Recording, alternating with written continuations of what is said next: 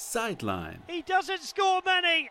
In fact, that might be his best of his career.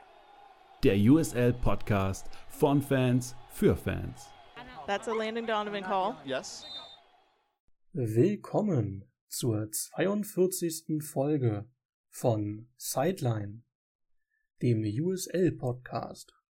Wie immer werden wir gehostet von meinsportpodcast.de und wie immer an meiner Seite eine bessere Podcast-Hälfte, Anne. Einen schönen guten Tag. Wir sind in unserer zweiten Folge im neuen Jahr und befinden uns immer noch in der Off-Season. Das heißt, die Teams in den USA sind noch in der Saisonvorbereitung und es gibt jetzt noch nicht so viele Themen zu erzählen, die von Transfers, Testspielen oder Gerüchten abgehen. Daher machen wir heute zuerst einen Abstecher in die dritte Liga, in die Nisa, unserem Sorgenkind, könnte man sagen. Es gab immer wieder Gerüchte, dass die Liga bald vorm Aus sein könnte, aufgrund diverser Skandale, die wir hier schon besprochen haben, zum Beispiel. Jetzt kam neulich der Punkt, der Grund, warum es noch keinen wirklichen Spielplan gibt, ist, dass die Liga vom US-Verband untersucht wird ob sich die Clubs überhaupt für die Saison finanzieren können. Hintergrund ist da, dass in den letzten Jahren immer wieder Teams während der Saison pleite gegangen sind und daher die Sorge nicht ganz unberechtigt ist. Seit der letzten Folge, die wir aufgenommen haben, gibt es da etwas, was glaube ich auf diesem Grund basiert. Denn zwei Teams aus der Nisa sind fusioniert, gewissermaßen. Worum geht's denn da, Anna? Ich glaube, wir, wir haben das, wir haben das ja schon sehr, sehr, sehr, sehr oft besprochen oder dieses, diesen Vergleich zur NASL, weil da fing es auch sehr oft an, dass dann Teams entweder ganz verschwanden oder halt mit anderen Teams zusammengingen. Von daher geht's in eine gewisse Richtung. Aber ja, du darfst gerne mal nochmal die Teams sagen. Also es gibt zwei Clubs aus dem Bundesstaat New York. Und zwar Flower City Union aus Rochester und Syracuse Pulse aus eben Syracuse. Beide aus dem gleichen Bundesstaat. Und diese Teams sind jetzt gewissermaßen fusioniert. Ich sage gewissermaßen, weil es theoretisch beide Clubs noch gibt. Sonst wäre es ja auch zu einfach.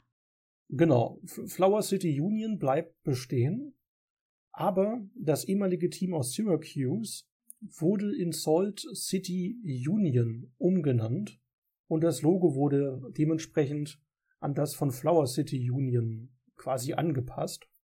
Also das Logo ist, äh, man könnte sagen, schlumpfblau mit weißer Schrift und statt der Blume von Rochester hat man dann quasi so Salzwürfelchen, die aber in Blumenform angelehnt wurden. Und der Clou in der ganzen Geschichte ist, dass das ehemalige Team Syracuse Pulse weiterhin dort spielen wird und quasi als Auswärtsteam von Flower City Union fungiert, die in Rochester bleiben. Und ich bin ehrlich, ich verfolge den US-Fußball schon sehr intensiv, seit sehr, sehr, sehr, sehr vielen Jahren. Aber so eine seltsame Fusion habe ich, glaube ich, auch noch nicht gesehen. Nee, definitiv nicht. An sich ist es aber ganz interessant, weil es Dinge wirklich verkompliziert und ich mir ehrlich gesagt nicht vorstellen kann, dass das auf Dauer funktionieren kann, weil du, du kannst quasi ja gar keine vernünftige Fanbase aufbauen und hast einfach gar keinen, oder die Leute können keinen Zugang zu diesen Teams bzw. zu diesem Team bekommen. Also das ist schon sehr absurd, aber, aber gut, manchmal wird aus absurden Dingen ja auch was ganz Interessantes. Meine Theorie ist ja, dass der Owner von Syracuse den Club nicht komplett loswerden wollte oder nicht komplett ja ab, ab, abgeben wollte und dass diese Art Mischverbundung eingeführt worden ist, damit falls der Club finanziell wieder auf den Beinen steht, dass die dann quasi sich wieder voneinander lösen können und dann wieder in das alte Modell übergehen. Weil sonst, finde ich, wird es jetzt wenig Sinn ergeben, dass diese ähm, Syracuse Pulse noch existiert, wenn es da keinen Hintergedanken gäbe. Weil sonst könnte man ja einen Club daraus machen und man bleibt halt da. So versucht man sich quasi irgendwie noch ein Bein in, in Syracuse offen zu halten. Das wäre zumindest meine ver vermutet, vermutliche logische Erklärung des Ganzen. Aber wissen tue ich es natürlich auch nicht. Könnte aber durchaus möglich sein. Ansonsten gibt's aus der Nisa nicht viel Neues. Also ein paar Spieler sind auch durchaus in die USL gewechselt, aber es gab jetzt noch keine neuen Skandale, keine neuen Auflösungen, aber immer noch keinen Spielplan und ja, auch noch nicht wirklich einen Plan, wann es eigentlich losgeht. Aber die Clubs machen sehr viel Werbung, dass sie äh, Tryouts haben. Also quasi Trainingscamps, wo auch nicht gemeldete Spieler ja, sich vorstellen können. Aber das war es im Prinzip bisher. Und ansonsten gibt es nur jetzt ganz stolz von der Liga verkündet.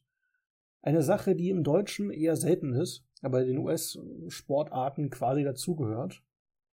Den Champions Ring für die Michigan Stars.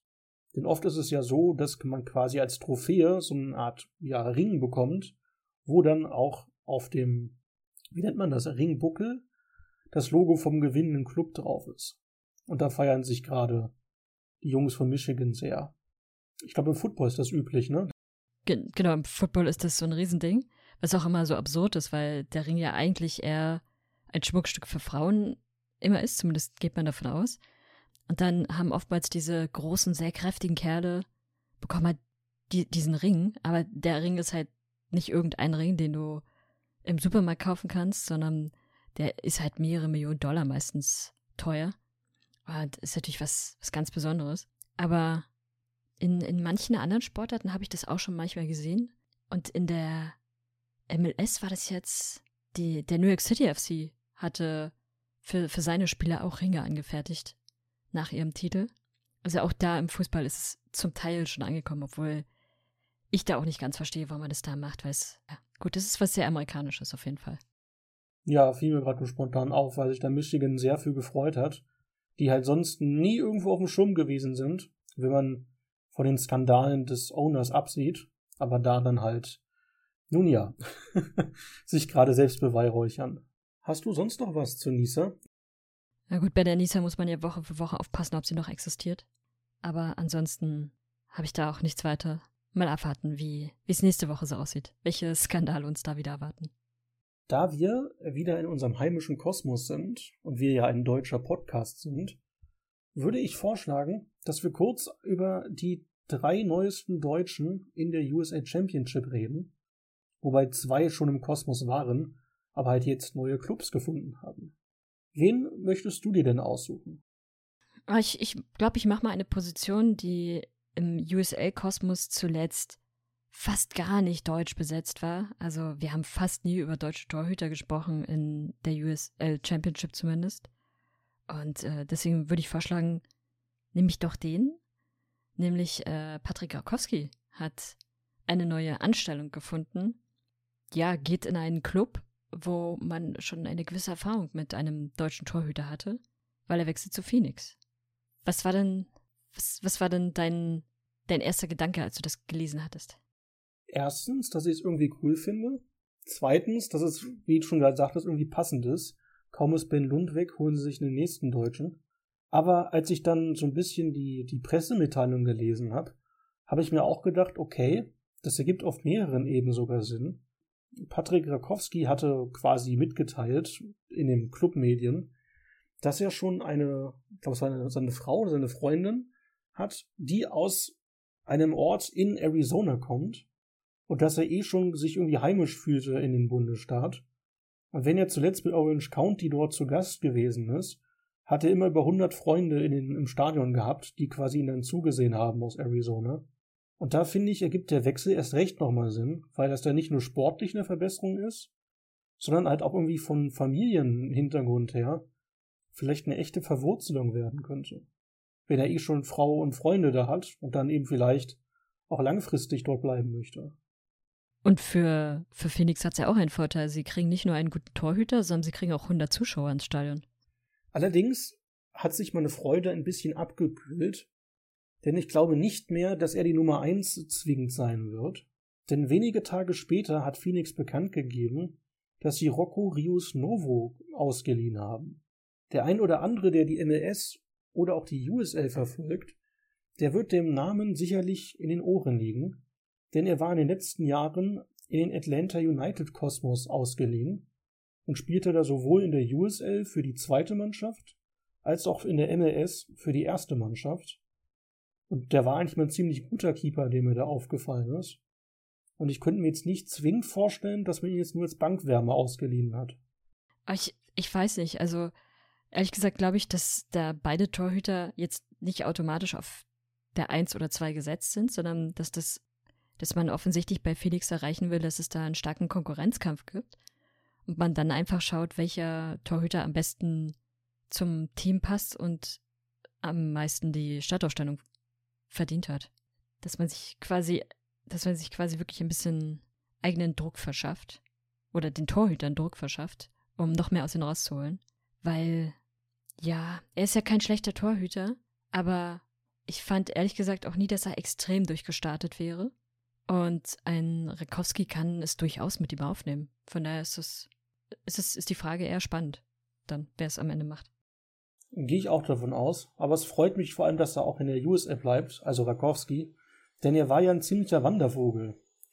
Also nach seiner Zeit in Nürnberg ist er nach Belgien gegangen, dann war er in Finnland und eben dann bei Orange County. Und ich hätte mir schon vorstellen können, dass er das nächste Land sucht. Und daher freut mich, dass er in dieser Liga bleibt. Und ich glaube auch, dass er Phoenix durchaus helfen wird. Das definitiv. Es gibt einen neuen Deutschen, der wirklich komplett neu im Kosmos ist, wo ich bis heute noch nicht ganz verstanden habe, was der Club so richtig mit ihm möchte. Denn ich rede von den Tampa Bay Rowdies. Die haben den Deutschen Felix Schröter verpflichtet. 27-jähriger Mittelstürmer, spielte in Deutschland eigentlich nie höher als in der dritten Liga, wenn man von 36 Minuten in Liga 2 absieht. Und auch die Scorer waren da jetzt nicht so mega gut. Er hat als Mittelstürmer 13 Scorer in 50 Drittligaspielen. In den letzten, ja, knapp anderthalb Jahren spielte er in Norwegen in der zweiten Liga und ist dann mit dem Club aufgestiegen. Da lesen sich die Scorer besser. Und zwar 8 Scorer in 15 Zweitligaspielen und 7 Scorer in 12 Erstligaspielen. Aber so wirklich überzeugt hat er mich bisher noch nicht, was jetzt so die Tampa Bay Klasse angeht was sie sich da an Torjägern verhoffen, wenn man bedenkt, dass sie jetzt Brensati verloren haben und da ja oft Leute haben, die locker 20 Scorer in der Saison haben oder mehr, bin ich unsicher. Was denkst du? Na gut, also an sich können sie meiner Meinung nach gar nicht groß verlieren. Sie holen sich einen Spieler, der in der Liga noch unbekannt ist, der aber, wenn er das richtige Umfeld hat, ziemlich gut performen kann. Und an sich kann er eigentlich nur überraschen. So wirklich enttäuschen kann er in meinen Augen gar nicht. Und dann, dann holst du dir halt einen solchen Spieler, den du, den du mit ein bisschen Zuarbeit vielleicht richtig gut in das Team involvierst oder integrierst. Ja, eben mit dem Überraschungsfaktor, der am Ende die, die Scorer mitnimmst. Ja, ich bin da noch ein bisschen skeptischer, gebe ihm natürlich trotzdem die Chance und freue mich auch mal wieder einen Deutschen bei Temper zu sehen. Denn der letzte müsste ja, glaube ich, Marcel Schäfer gewesen sein, der da ja lange gespielt hat und mittlerweile bei Wolfsburg in leitenden Funktionen ist, wenn ich mich nicht komplett irre. An sich, er schadet ja überhaupt nicht, weil klar, sie werden ihn wahrscheinlich nicht in die Startaufstellung packen, zumindest am Anfang nicht. Und dann holen sie ihn halt rein, wenn, wenn sie frische Beine brauchen. Und ja, wenn er die Tore macht, macht er die Tore. Wenn er sie nicht macht, dann ist es halt so. Aber so können sie halt viel ausprobieren und auch mal neue, neue Erfahrungen von einem Spieler mit, mit dazu nehmen. Also ich finde es gar nicht so schlecht. Und wenn es halt nicht passt, dann, dann ist er irgendwann natürlich auch wieder weg. Aber wenn es passt, dann ist es doch umso besser. Das stimmt. Das Risiko ist eigentlich für alle Seiten relativ gering. Schauen wir mal. Aber ich bin gespannt, ob er sich da durchsetzen kann. Denn zu dem Thema kommen wir später noch. Sie haben namhafte Verstärkung noch geholt. Aber ich würde vorschlagen, um das Thema deutsche Spieler abzuschließen, es gibt noch einen weiteren Spieler, der schon in der USL war, jetzt aber einen neuen Verein gefunden hat. Und ich glaube, das ist der, der dir mit am besten gefällt. Möchtest du gern erzählen, um wen es sich handelt oder um welchen Verein?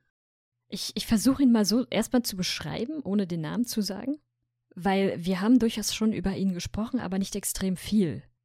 Er nicht in der Championship zuletzt gespielt hatte, Er ist allerdings ursprünglich aus dem äh, Berliner Raum, stammt dort aus der, aus, dem, aus der Jugendabteilung von Union Berlin und vom BFC, hat dann das gemacht, was doch so einige deutsche Spieler machen. Er ist dann in die USA gegangen, hat dort studiert und ist dann so ein bisschen, ja, in, in der USL hängen geblieben, würde ich jetzt nicht sagen, sondern er hat sich da ganz offensichtlich sehr wohl gefühlt und spielte zuerst bei äh, Tormenta 2, noch während er studierte. Und irgendwann ist er dann äh, direkt zu Tormenta gegangen. Und äh, jetzt wechselt er nach Detroit zum äh, Detroit City FC. Ich ziemlich cool finde, weil wir ja durchaus Sympathien mit Detroit hier schon haben. Und er ist, finde ich, durchaus ein Spieler, der, der sich, finde ich, ziemlich gut gesteigert hat, der auch sehr interessant ist von dem, wie, wie er manchmal scored. Und es ist natürlich immer schön, wenn man, äh, wenn man da einen deutschen Spieler hat, der vielleicht so ein durchaus sympathisches Team wie Detroit auch nochmal nach vorne bringen kann. Ähm, auch wenn es vor allem natürlich im Mittelfeld ist. Ich rede über Adrian Billhardt. Jetzt seinen Weg in die Championship gefunden hat. Ja, hast du im Prinzip alles gesagt, was man sagen könnte oder was ich auch hätte sagen wollen. Ich bin tatsächlich sehr gespannt, weil er hatte zwar einige Verletzungen, die ihn zurückgeworfen haben, hat aber, wenn er auch gut spielen konnte, durchaus eine Scorer gemacht, hatte bei Tormenta aber so ein bisschen seinen, seinen, könnte sagen, Scorer-Star-Rang an Sterling verloren, der aber noch mehr, ja, Tore und Vorlagen erzielt hat, wodurch er so ein bisschen mehr Medienrummel stand ich glaube schon, dass Detroit ihn gebrauchen kann, auch weil sie ja Abgänge in ähnlicher Position hatten. Und da er halt sehr, ja, viele Positionen bespielen kann, also von theoretisch ZOM, wo er immer spielt, bis hin zum Flügelspieler oder Mittelstürmer, ist da ja vieles möglich. Und das heißt, wenn er sich da auch weiterhin beweisen kann auf dem Niveau oder auf dem höheren Niveau, könnte sich Detroit einen guten Fang gemacht haben. Weil die mega Gehaltskosten dürfte er jetzt auch nicht kosten. Er kennt die Liga, er spricht wahrscheinlich auch schon sehr gutes Englisch, weil er ja seit 2017 auf den Unis ist oder gewesen ist. Und ich glaube, das Risiko ist für Detroit auch sehr gering. Ob er den Sprung schafft, werden wir natürlich beleuchten. Aber ich glaube schon, dass es funktioniert. Und hoffe es natürlich auch ein wenig. Absolut. Ich hoffe nur, dass er mit äh, Rauch und Dunkelheit umgehen kann. Ja, er ist ja kein Spieler von Columbus oder von Michigan. Der gewöhnt sich schnell dran. Wahrscheinlich. Aber genau, das wären so die drei neuesten Spielertransfers mit quasi deutschem oder deutschsprachigem Hintergrund. Nachdem wir letzte, letzte Folge das Thema Ben Lund besprochen haben, fand ich das ganz kurz passend, mal wieder einzustreuen. Hast du noch einen deutschen Spieler, den ich übersehen habe? Nee. Gut, dann würde ich vorschlagen, machen wir eine kleine Pause und hören uns dann wieder bei Sideline, dem USL-Podcast. Schatz, ich bin neu verliebt. Was? Da drüben. Das ist er. Aber das ist ein Auto. Ja, Mit ihm habe ich alles richtig gemacht. Wunschauto einfach kaufen, verkaufen oder leasen. Bei Autoscout24. Alles richtig gemacht. Vernimmt sich, was man will, dann wilde Gerüchte entstanden. Fast nichts davon stimmt. Tatort. Sport. Wenn Sporthelden zu Tätern oder Opfern werden, ermittelt Malte Asmus auf meinsportpodcast.de.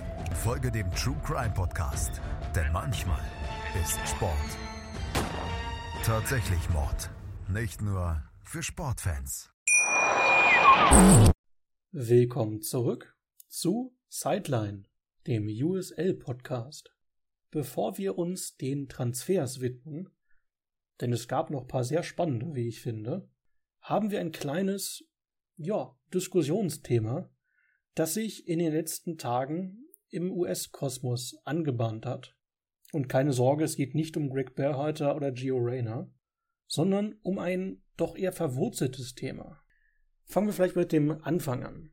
Ein mir durchaus gut bekannter, ja, Podcast-Kollege aus den USA, der auch selber sehr im Fußball verwurzelt ist, hatte vorgeschlagen, dass sein Team, das bald ein Testspiel haben wird, das wie üblich ohne Zuschauer stattfinden wird, vielleicht doch mit Zuschauern stattfinden zu lassen.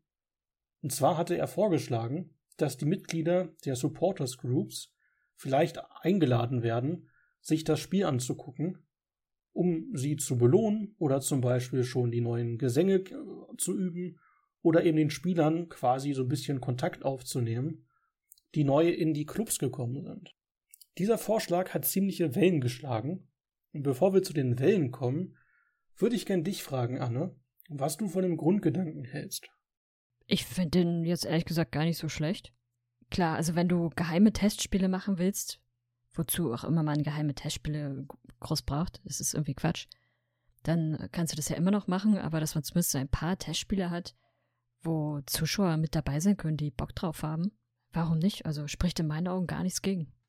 Sehe ich ähnlich. Ich finde auch die Idee an sich ganz cool, dass eben die Supporters Group Mitglieder, also die, die in der Regel mit quasi das meiste auch fürs Team supportmäßig machen, sei es durch äh, Tifos, sei es durch die Capos, die Fangesänge machen, sei es durch Aktionen neben dem Platz, wie zum Beispiel Charity-Sachen, sei es hin, wie die ganzen Tailgate-Geschichten, die im US-Fußball oder im US-Sport ja sehr beliebt sind, wenn man die vielleicht ein bisschen belohnen könnte, weil die zum Beispiel diese Spiele besuchen könnten, fände ich das durchaus okay und auch durchaus cool und eine gewisse Wertschätzung vom Club gegenüber.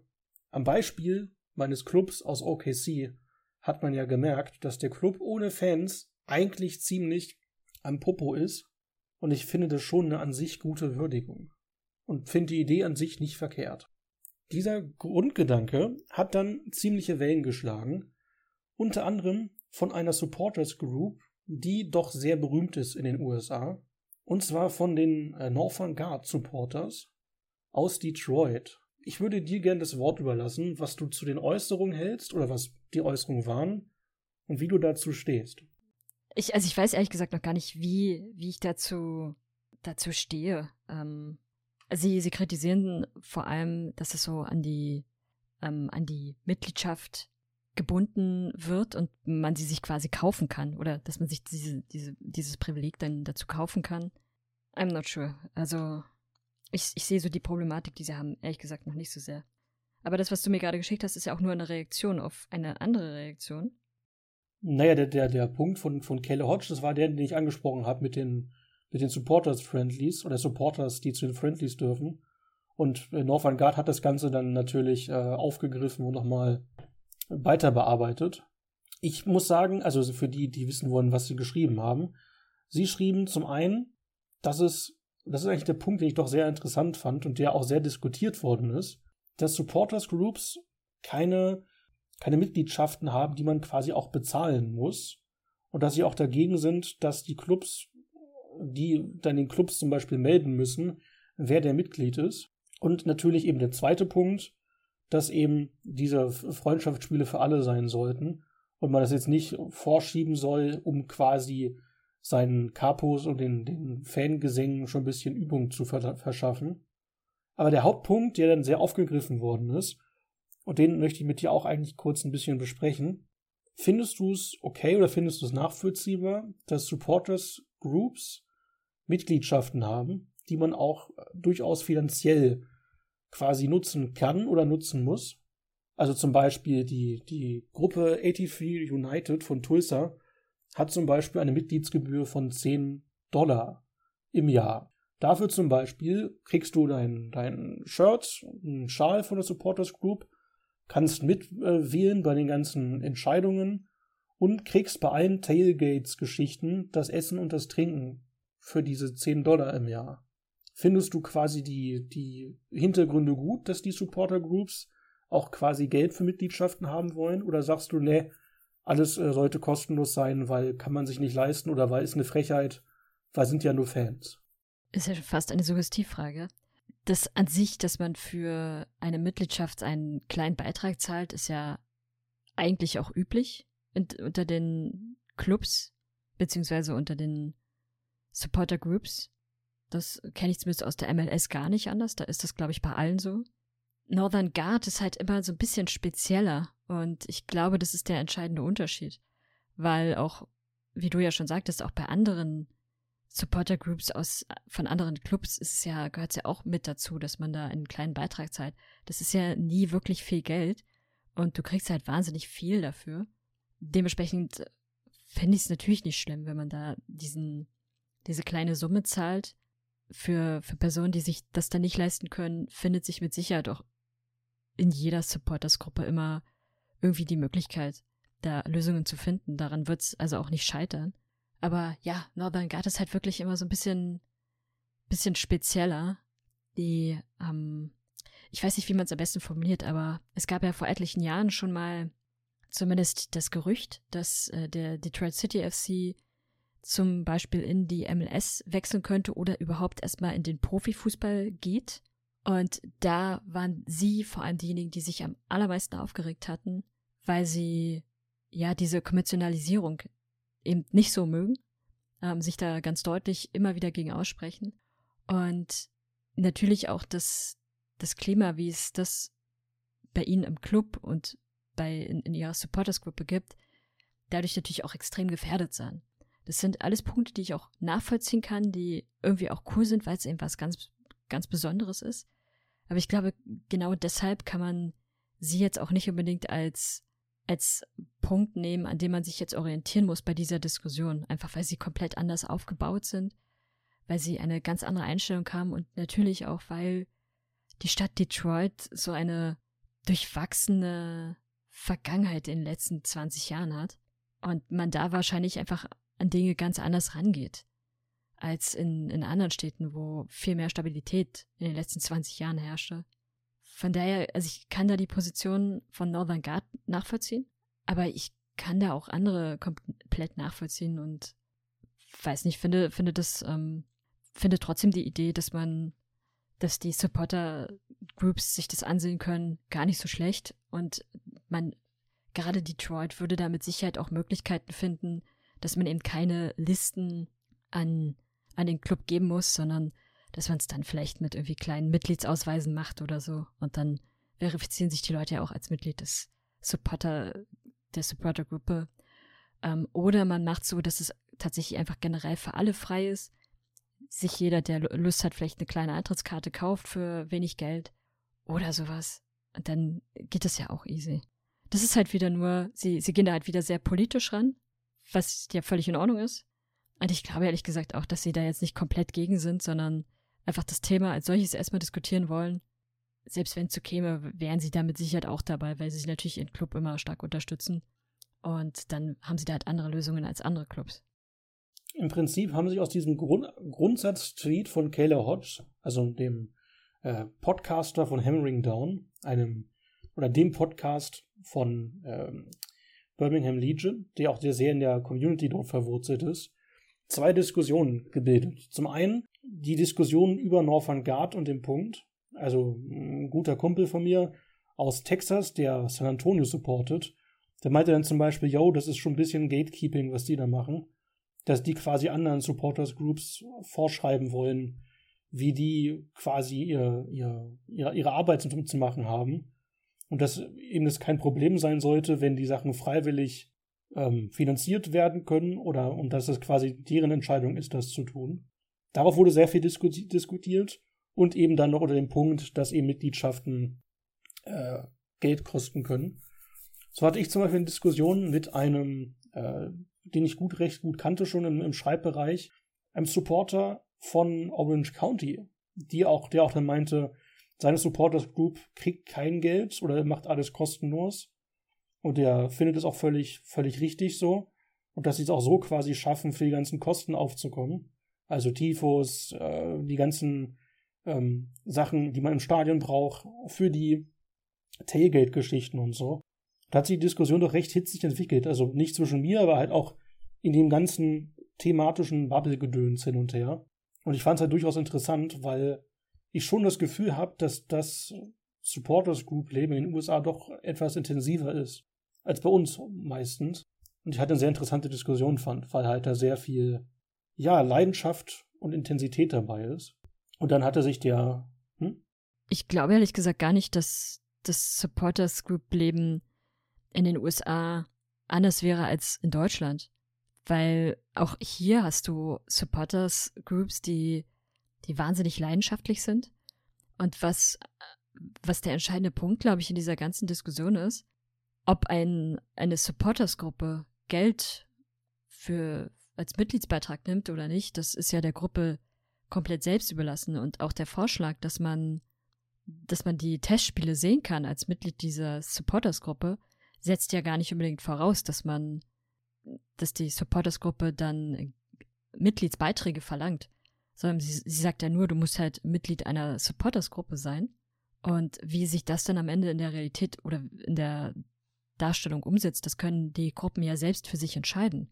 Und die Gruppen sind ja allesamt autark und können ja selbst überlegen, wie sie vorangehen wollen. Wenn, wenn, wenn es ein, eine große Mehrzahl an Personen in, in der Supporters-Gruppe gibt, die feststellen, dass sie immer wieder ja so finanzielle Probleme haben, um, um Typhus zu machen oder ähnliches, dass man sich dann da entscheidet, einen Mitgliedsbeitrag am Anfang des Jahres zu nehmen, dementsprechend dann ja eben die Mehrheit der Gruppe stellen, dann ist das ja fein, dann ändert sich das sozusagen oder dann führen sie das halt ein.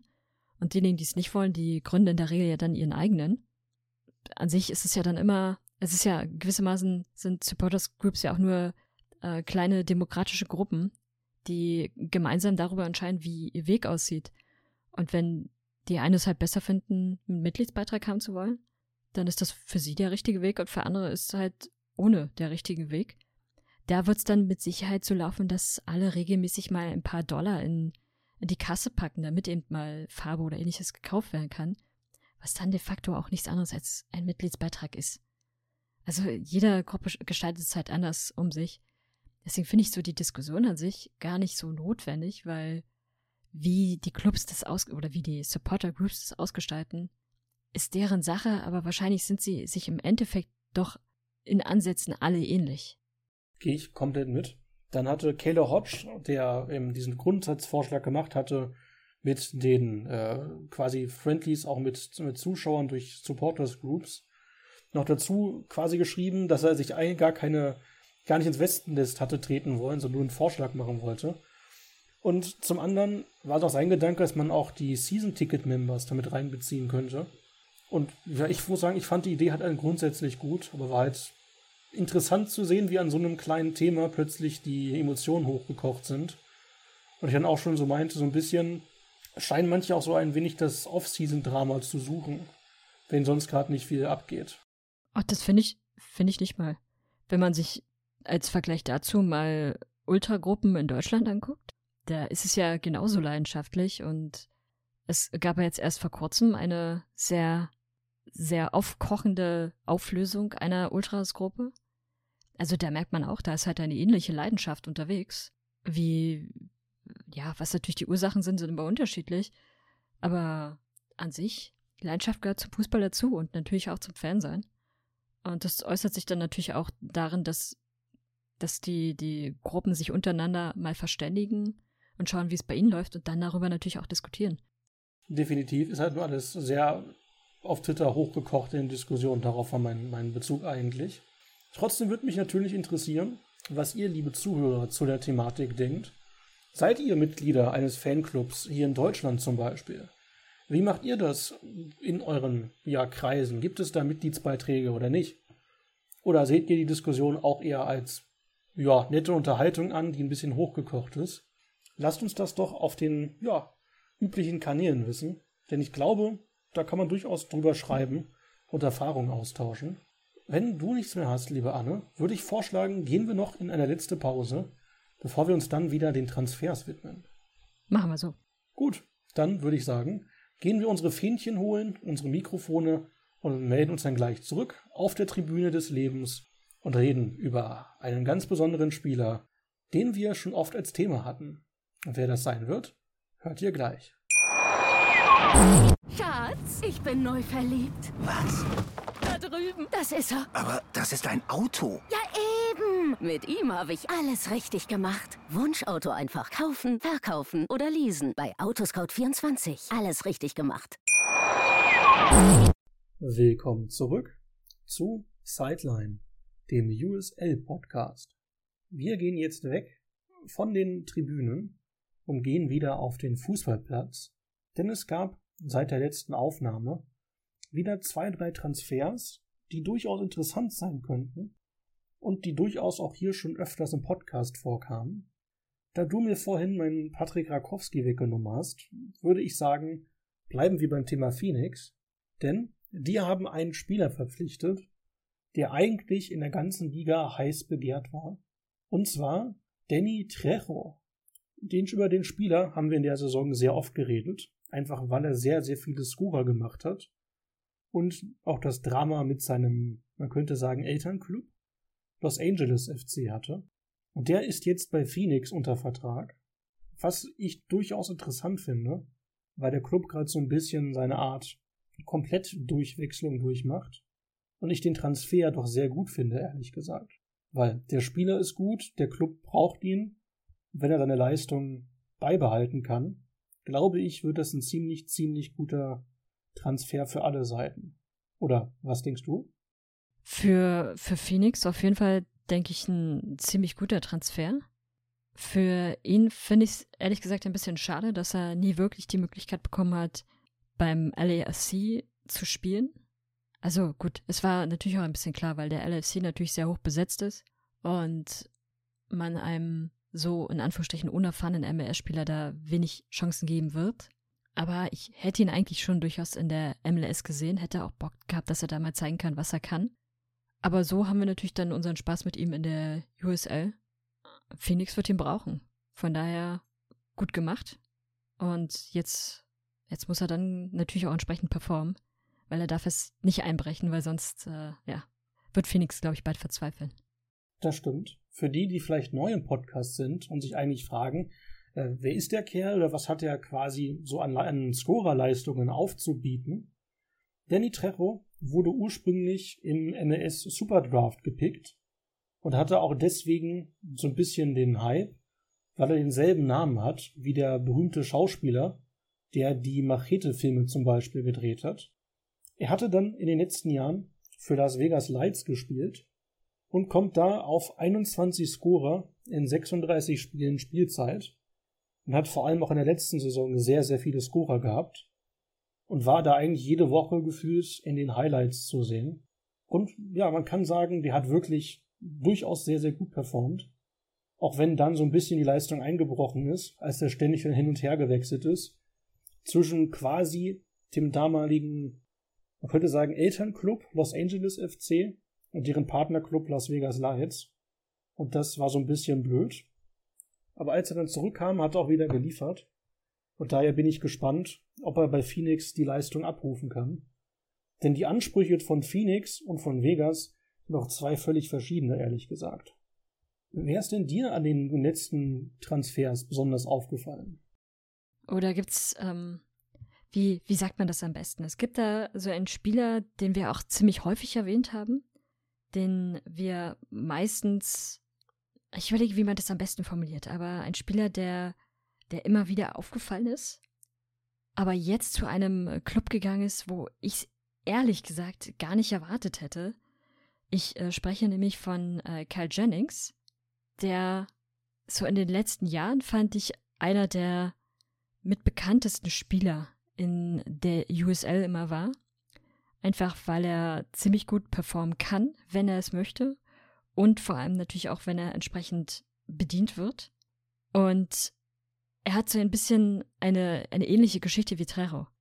Hat, ja, den, den üblichen Fußballweg hinter sich, den man so in den USA hat. Ist ursprünglich mal von Dallas gedraftet worden, aber so wirklich kam es dann nie zu einem, zu einem Kontrakt und ist dann zu, zu Memphis gegangen. Später ist er dann zu Indy gegangen, aber so richtig groß aufgefallen ist er vor allem bei Las Vegas.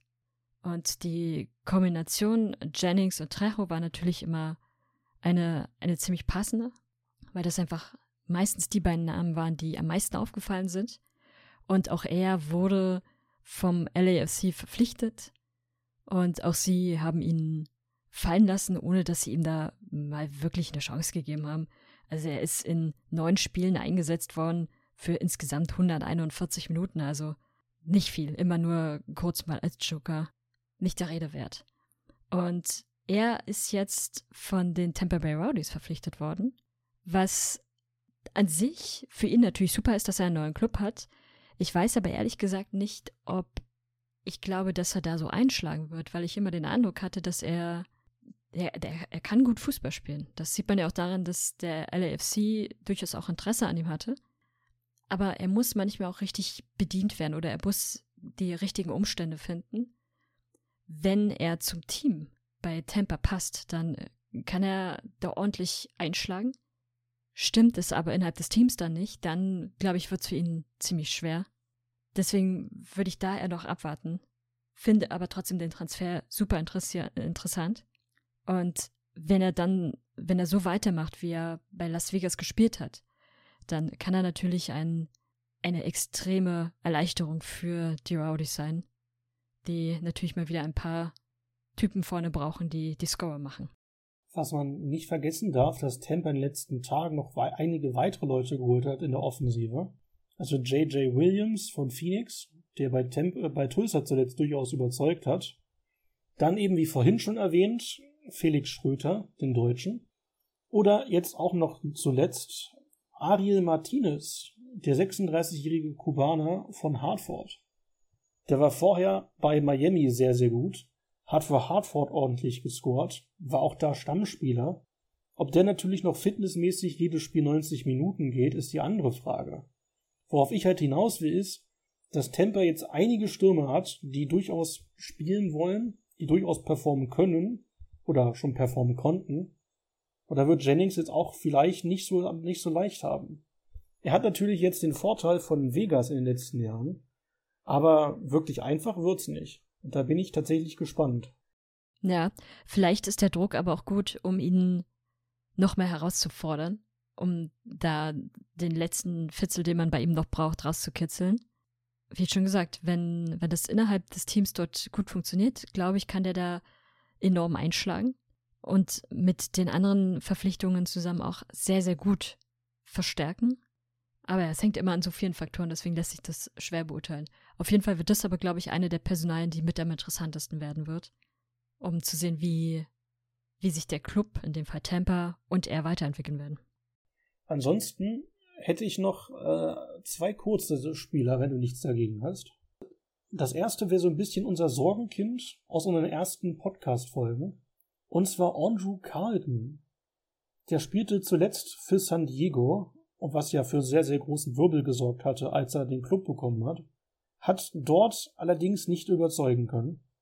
Also 28 Einsätze bei insgesamt 974 Minuten. Also knapp 10 Spiele Spielzeit. Und ist mir da auch nie wirklich mega aufgefallen. Las Vegas Lights, über die wir heute schon geredet hatten, waren in den letzten Monaten ziemlich still. Man hatte schon irgendwie das Gefühl, oh Gott, vielleicht ist der Club jetzt tot, nachdem die Verbindung mit Los Angeles gecuttet worden ist. Und jetzt gab es vor ein paar Tagen plötzlich eine Trainervermeldung und eben, ich glaube, fünf, sechs Spieler. Und Andrew Carlton ist davon einer. Und da würde mich jetzt interessieren, auch weil du ihn noch aus der NRS ein bisschen besser kennst als ich, ja, was hältst du von dem Transfer und glaubst du, dass er sich jetzt durchsetzen wird? Na gut, er muss. Er ist zwar immer noch ein sehr, sehr junger Spieler, aber er hat jetzt mehrere Chancen gehabt. Äh, die, die Chance, MLS-Profi zu werden, hat er sich ja selbst verbaut. Dann hatte er mit San Diego ja schon eine Riesenchance und wie du auch schon sagtest, mir ist er auch nicht groß aufgefallen dort. Von daher muss er jetzt auf jeden Fall zeigen, was, was er kann, beziehungsweise ob er überhaupt was kann. Ich, ich weiß immer bei ihm nicht so richtig. Das ist, der ist ein wahnsinniger Hitzkopf und ich glaube, der macht, ist die mentale Situation bei ihm ganz entscheidend. Wird, glaube ich, eher eine Personalie sein, die nicht unbedingt Stamm ist, wenn er zumindest sich mental nicht verbessert, sondern eher der klassische Joker werden könnte, um sich dann da noch weiterzuentwickeln. Weil ansonsten, ehrlich gesagt, finde ich den Verlauf seiner Karriere bisher ziemlich enttäuschend. Dafür, was er eigentlich mal konnte oder wie weit er eigentlich schon mal war und wie, wie weit weg er das im Prinzip alles geworfen hatte, nur durch sein Verhalten und dadurch, dass er mit dem Kopf bei anderen Dingen ist und nicht beim Fußball. Und ehrlich gesagt, ich hatte auch nicht den Eindruck, dass er bei San Diego sich da noch groß weiterentwickelt hätte. Dass er jetzt einen neuen Club hat, ist für ihn ja sehr, sehr gut, weil ansonsten, glaube ich, wäre es nur noch tiefer gegangen, Einfach weil er zu sehr abgetaucht ist, um wirklich interessant zu sein. Gehe ich, geh ich komplett mit. Ich bin durchaus gespannt, wie er sich entwickelt. Aber so langsam wird es schwierig, was den endgültigen Durchbruch angeht. Tatsächlich muss ich noch sagen, was ich ganz witzig finde, dass jetzt Tampa zwei Spieler von Miami insgesamt geholt hat. Den Keeper Connor Sparrow und Martinez, der zwar nicht direkt von, von Miami kommt, da aber seine längste Zeit gespielt hat. Und mal eben vom größeren Rivalen zwei Spieler zu holen mit doch recht beliebter Vergangenheit, könnte für die Derbys sehr interessant werden. Aber ein Spieler, den ich noch habe, wo du wahrscheinlich jetzt nicht so viel zu sagen kannst, aber wo ich mich sehr gefreut habe, ist ein Spieler für RGV. Also meine Toros aus Texas. Die haben sich Juan Galinres geholt. Einen Mittelstürmer von den Chattanooga Red Wolves aus der dritten Liga. Der hatte in den letzten Jahren immer sehr, sehr performt und kommt wenn man das die Spielzeit als Fokus nimmt, auf 26 Scorer in 33 Spielen Spielzeit für Chattanooga. Und das bin ich sehr gespannt, ob er den Sprung schafft und freue mich da durchaus drauf. Weil der war seit Monaten in der Gerüchteküche, dass er kommt. Und man wusste jetzt nicht, kommt da noch was oder war das nur ein Gerücht? Und dass es jetzt offiziell feststeht, macht mich doch recht glücklich. Da RGV jetzt nicht viele Stürmer hatte, und dann doch so einen erfahrenen bekommt. Denn ja, in den letzten zwei Saisons hat er immer über zehn Scorer gehabt. Und das könnte vielleicht auch ein spannender Spieler werden, was die Scorerlisten angeht und was den Sprung aus der League One angeht. So wie Bill hat bei Detroit zum Beispiel. Ja, genau. An, an, ansonsten würde ich sagen, gab es tatsächlich jetzt nicht so viele Megatransfers in den letzten ja, zwei Wochen seit der Aufnahme. Viele Clubs warten anscheinend noch ein bisschen noch, was teilweise Verpflichtungen von gegangenen Spielern angeht, ob man die doch nochmal zurückholt. Ansonsten kann man sagen, dass sich da nicht viel entwickelt hat. Ich glaube, um nochmal kurz Bezug auf unsere letzte Folge zu nehmen, dass sich Phoenix seitdem doch echt gut verstärkt hat, dass man sich vielleicht da doch nicht so die Sorgen machen muss, dass die jetzt enorm abschwachen von ihren Kadern her. Allerdings finde ich, dass das für Colorado, unser altes Sorgenkind, nicht gilt. Denn nach der letzten Podcast-Aufnahme, ich glaube einen Tag später, haben die ihren Cheftrainer verloren. Das heißt nicht nur den Top-Torhüter plus den kompletten Dreiersturm, der da sehr, sehr viele Scorer gemacht hat, plus weitere Spieler, sondern auch noch den Cheftrainer. Und die haben jetzt die, die Alibi-Lösung gemacht, den Co-Trainer zu befördern.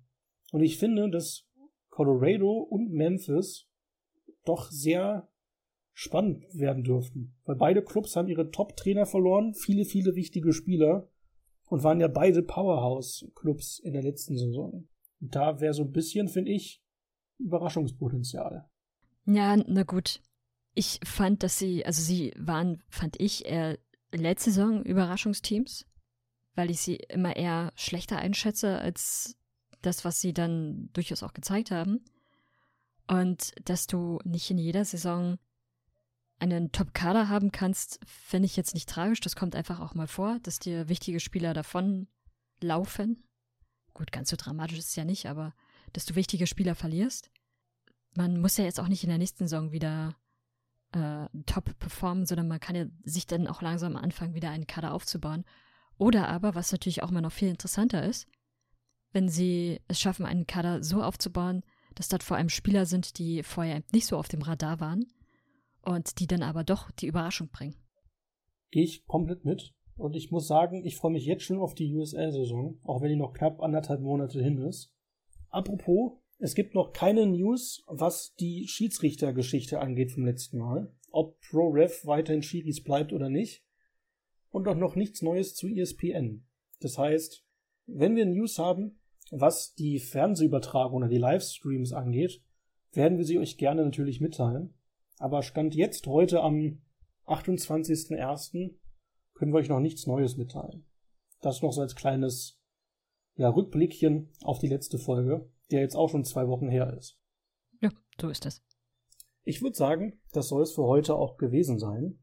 Ich bedanke mich wie immer fürs Zugehört haben. Ihr wisst, wo ihr uns gerne auch eure Themenwünsche dalassen könnt. Bewertet uns doch gern positiv auf den ja, gängigen Podcast-Portalen. dann würde ich sagen, wenn es keine mega Breaking News gibt, hören wir uns in zwei Wochen wieder, dann in der dritten Off-Season-Folge dieses Jahres von Sideline, dem USL-Podcast. Und immer daran denken, kein Pyro in die Zuschauermenge. Schatz, ich bin neu verliebt. Was? Da drüben. Das ist er. Aber das ist ein Auto. Ja, eben. Mit ihm habe ich alles richtig gemacht. Wunschauto einfach kaufen, verkaufen oder leasen. Bei Autoscout24. Alles richtig gemacht. Wie baut man eine harmonische Beziehung zu seinem Hund auf? Puh, gar nicht so leicht. Und deshalb frage ich nach, wie es anderen Hundeeltern gelingt, beziehungsweise wie die daran arbeiten. Bei Iswas Dog reden wir dann drüber. Alle 14 Tage neu mit mir, Malte Asmus und unserer Expertin für eine harmonische Mensch-Hund-Beziehung, Melanie Lippisch. Iswas Dog mit Malte Asmus. Überall, wo es Podcasts gibt. Sideline. He doesn't score many. In fact, that might be his best of his career. Der USL Podcast von Fans für Fans. That's a Landon Donovan call. Yes. Schatz, ich bin neu verliebt. Was? Da drüben. Das ist er. Aber das ist ein Auto. Ja, eben. Mit ihm habe ich alles richtig gemacht. Wunschauto einfach kaufen, verkaufen oder leasen. Bei Autoscout24. Alles richtig gemacht.